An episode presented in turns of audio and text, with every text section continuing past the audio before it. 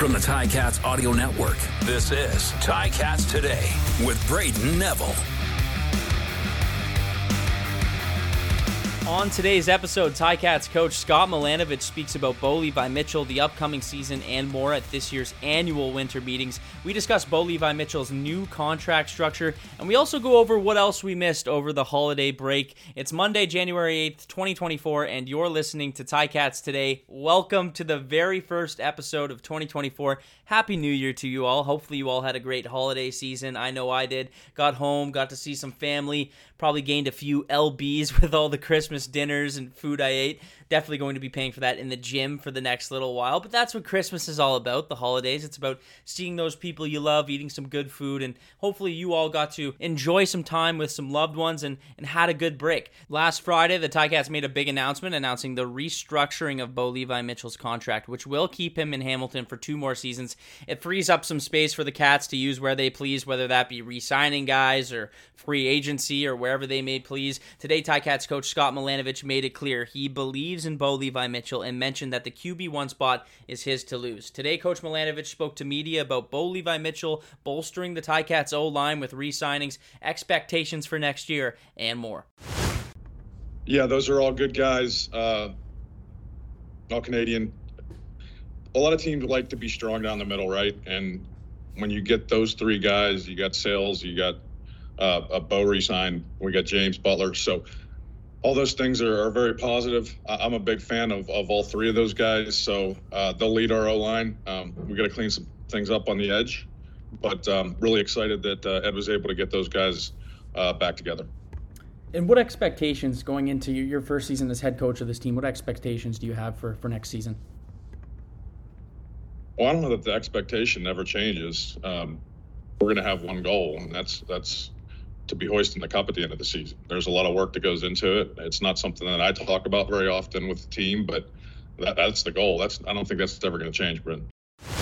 Yeah, I think it's um, I think it's going to be a great benefit for me just to have a have an idea how the organization's run, knowing the people in the building, obviously uh, having some relationships with with the players, obviously more so on the offensive side than, than on the defensive side, having come in halfway through the season. But um, yeah, definitely uh, a step ahead of where I would have been otherwise.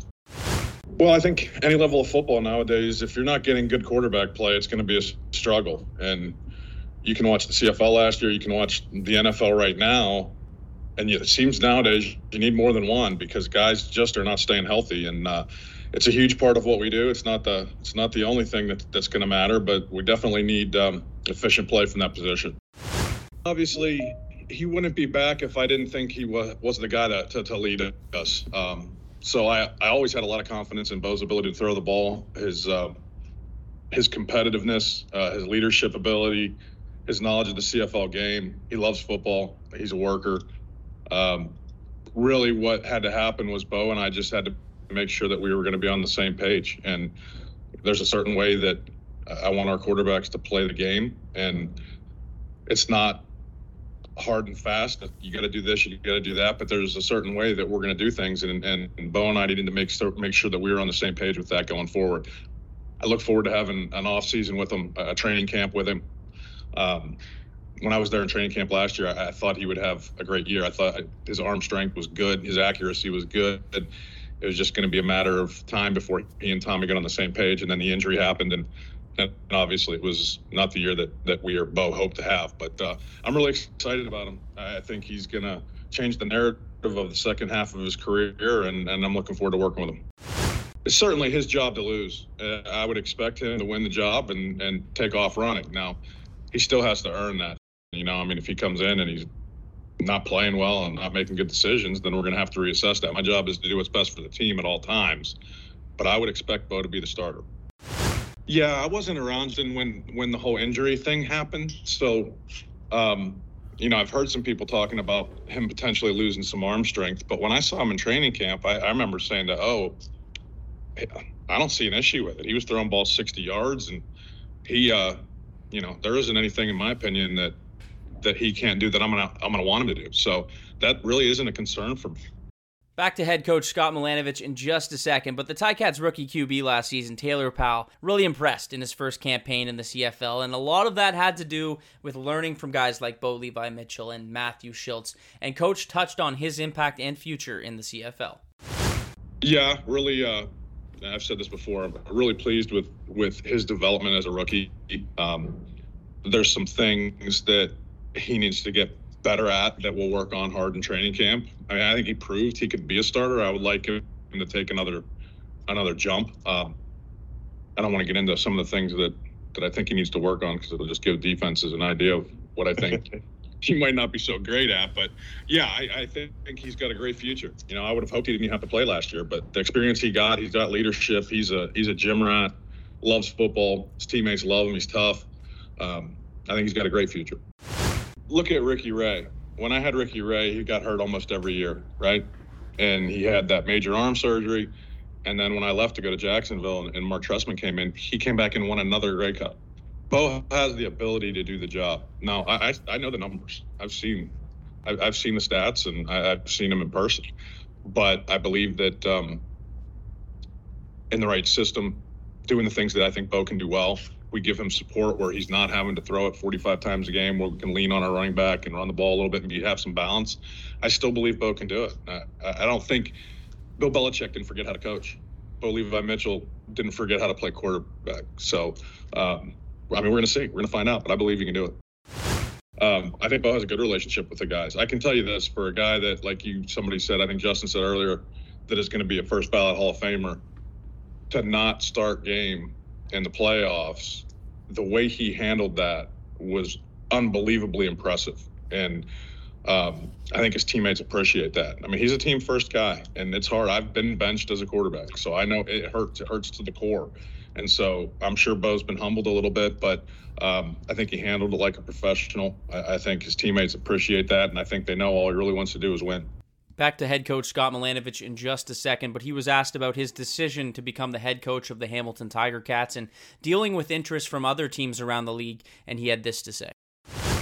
Yeah, no, I did. I had I had legitimate interest, and um, it got pretty far down the line. I, I, never, I never went to Regina for um, the second interview, but we were a day away. Um, I just felt like my my home was going to be in Hamilton. I, when I when I pulled out, I, I wasn't guaranteed that I was going to get the Hamilton job. I, I knew there was a, a possibility there um, that I was talking about, you know, potentially making the move to just being the president, but there was no guarantee made that that I would be the guy that got it. I just um, I wanted to be a part of that organization. I thought it was just a little bit. My family lives three hours from Hamilton, Back to Coach Scott Milanovich in just a moment, but there's a few guys that this team is still looking to re sign, and one of those names out there is Simoni Lawrence, a, a staple in Hamilton, if you will, a guy who's been around this organization a long time and means a lot to this city. And today, Scott Milanovich said this about potentially re signing. I'm not going to get into a whole bunch of free agent questions out there. Um, I've spent the last couple weeks really getting the staff together. Really started hitting personnel pretty heavily last week. Um, with the staff and, and with our personnel guys. I, I have I'll give you a brief answer on Simoni. I'm not going to give you a final. I, I, have so much respect for Simoni and having played against him all those years uh, in, in, Toronto and what he brings to a team, his leadership ability, uh, what he means to the city of Hamilton. So uh, there's nothing but respect there. But we haven't made any final decisions on, on any of these guys at this point, other than the ones we signed. That was the new Ticats head coach, Scott Milanovich, and he touched briefly on that O line. And following our final episode before the Christmas break, if you can remember all the way back that far, a key member of the Ticats O line re signed with the team, fifth overall pick in the 2020 draft for the Cats, Coulter Woodmansey. And he's been a key member of the O line since joining the team and we'll add to those other returning members for 2024. Brandon Revenberg re-signing earlier, Brandon Kemp, uh, you got David Beard returning. So a lot of those veteran guys coming back on that offensive line. Tomorrow, we will be hearing from the Ticats GM Ed Hervey at this year's winter meetings, and we will get his take on a very busy upcoming offseason for the new GM. It's great to be back here for 2024. This year is going to be bigger and better than the last one on the Ticats audio network, and I can't wait to be with you for it all. That's all the time for me today. I'll be back tomorrow with Ticats GM Ed Hervey and more. Thanks for listening.